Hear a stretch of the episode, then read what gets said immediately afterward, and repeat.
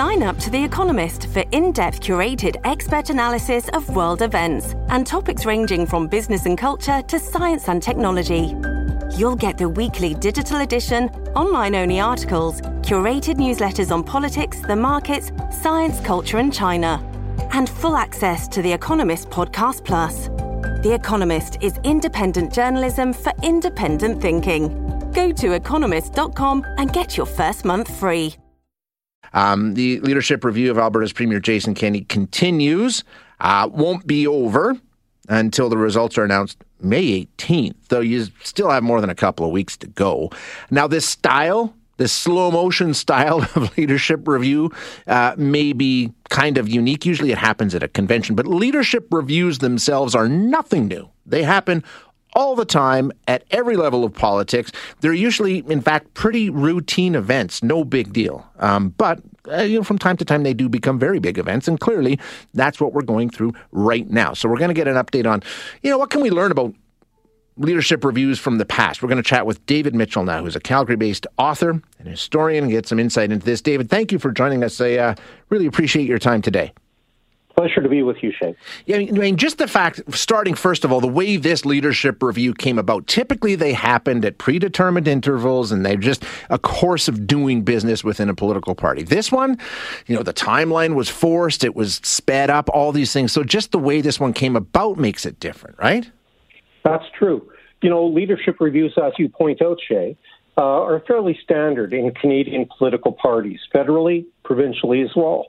Uh, but they're more normal when parties are in opposition, when they've lost an election, right? And they go they go through a period of soul searching, and a leadership review is is fairly normal under those circumstances.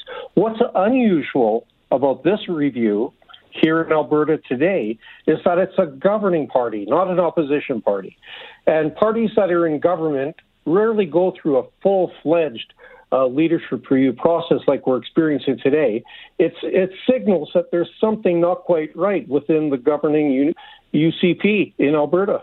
No, I think you're absolutely right. It shows that you know they call themselves the United Conservatives. They're they're not united. Um, the other question, like you mentioned, when when you're talking about a party that's governing, you know, uh, you the threshold becomes an issue, and typically it has to be very high. Now we're hearing in this case 50 plus one might be enough. In previous ones, that's not even close to what was required, right?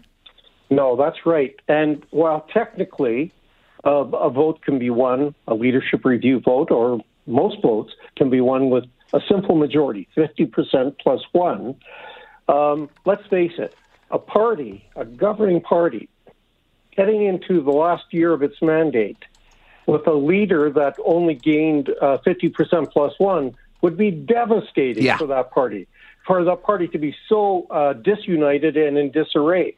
Now, history tells us that there's a benchmark for approval, threshold for approval, and it it really goes back to 19 way back to 1983 and Joe Clark, who lost a, an election um, as prime minister, uh, went to a convention. He received 66.9 percent of delegate support but he said that that was insufficient. It was not enough to silence the critics within his party, so he called for a leadership uh, convention, and he lost to Brian Mulroney. Ever since that time, Shay, that 66%, two thirds support. At Evernorth Health Services, we believe costs shouldn't get in the way of life changing care, and we're doing everything in our power to make it possible. Behavioral health solutions that also keep your projections at their best? It's possible Pharmacy benefits that benefit your bottom line? It's possible. Complex specialty care that cares about your ROI? It's possible. Because we're already doing it. All while saving businesses billions. That's Wonder made possible. Learn more at evernorth.com/wonder. This episode is brought to you by La Quinta by Wyndham. Your work can take you all over the place, like Texas. You've never been, but it's going to be great because you're staying at La Quinta by Wyndham. Their free bright side breakfast will give you energy for the day ahead. And after, you can unwind using their free high speed Wi Fi. Tonight, La Quinta. Tomorrow, you shine. Book your stay today at lq.com. It has become a bit of a reference mm-hmm. point, a benchmark. Anything Less than that is certainly insufficient, and even that level has uh, questions about it. Well, yeah, I mean, you, I mean, let's think back to Ralph Klein, who, I mean, to this day is a symbol of wildly popular, successful conservative Alberta premiers. He said he needed seventy-five percent, didn't get it, he was gone. So, I mean, sixty-six, he needed more than that in his mind. Well, that's right, um, and you know that's not that long ago, and many of many of our listeners will remember that review.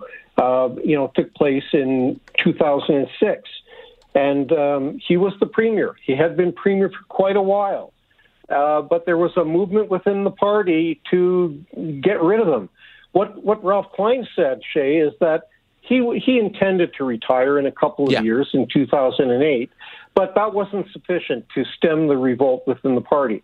So there was a leadership review, and Ralph Klein said publicly that he thought a 75% approval rating uh, in the review was necessary if he was going to continue at the helm of the party. Well, he announced his resignation very shortly after receiving a convention vote that gave him 55% support. He he realized the writing was on the wall. That was insufficient for him to carry on with only 55% support. Now, there's no rule about this, but yeah. it's a precedent. It's a precedent that really matters. And that's why 50% plus one is insufficient. Well, and David, the most important thing here is the fact this is supposed to get rid of the division and the dissension and reunite the party. The bigger number you think would be more important in this leadership review than perhaps any other. Well, I uh, I believe that in order for Premier Kenney to be able to continue as leader of the United Conservative Party, he will need to win an overwhelming level of support on May the 18th when the results of this review are announced. It will need to be unquestionably um, a party that has rallied behind him and his leadership.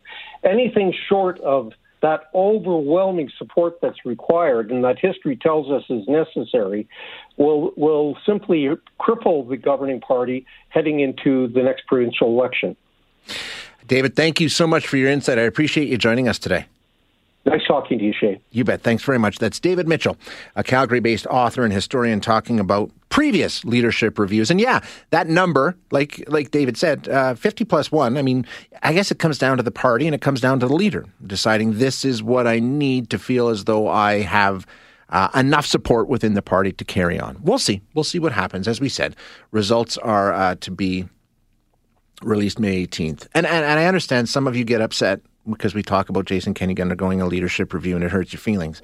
Sorry, he's the premier of the province, and a lot of his party doesn't want him to be premier of the province, and we have to talk about it. I know it hurts your feelings, but it's just the way it is.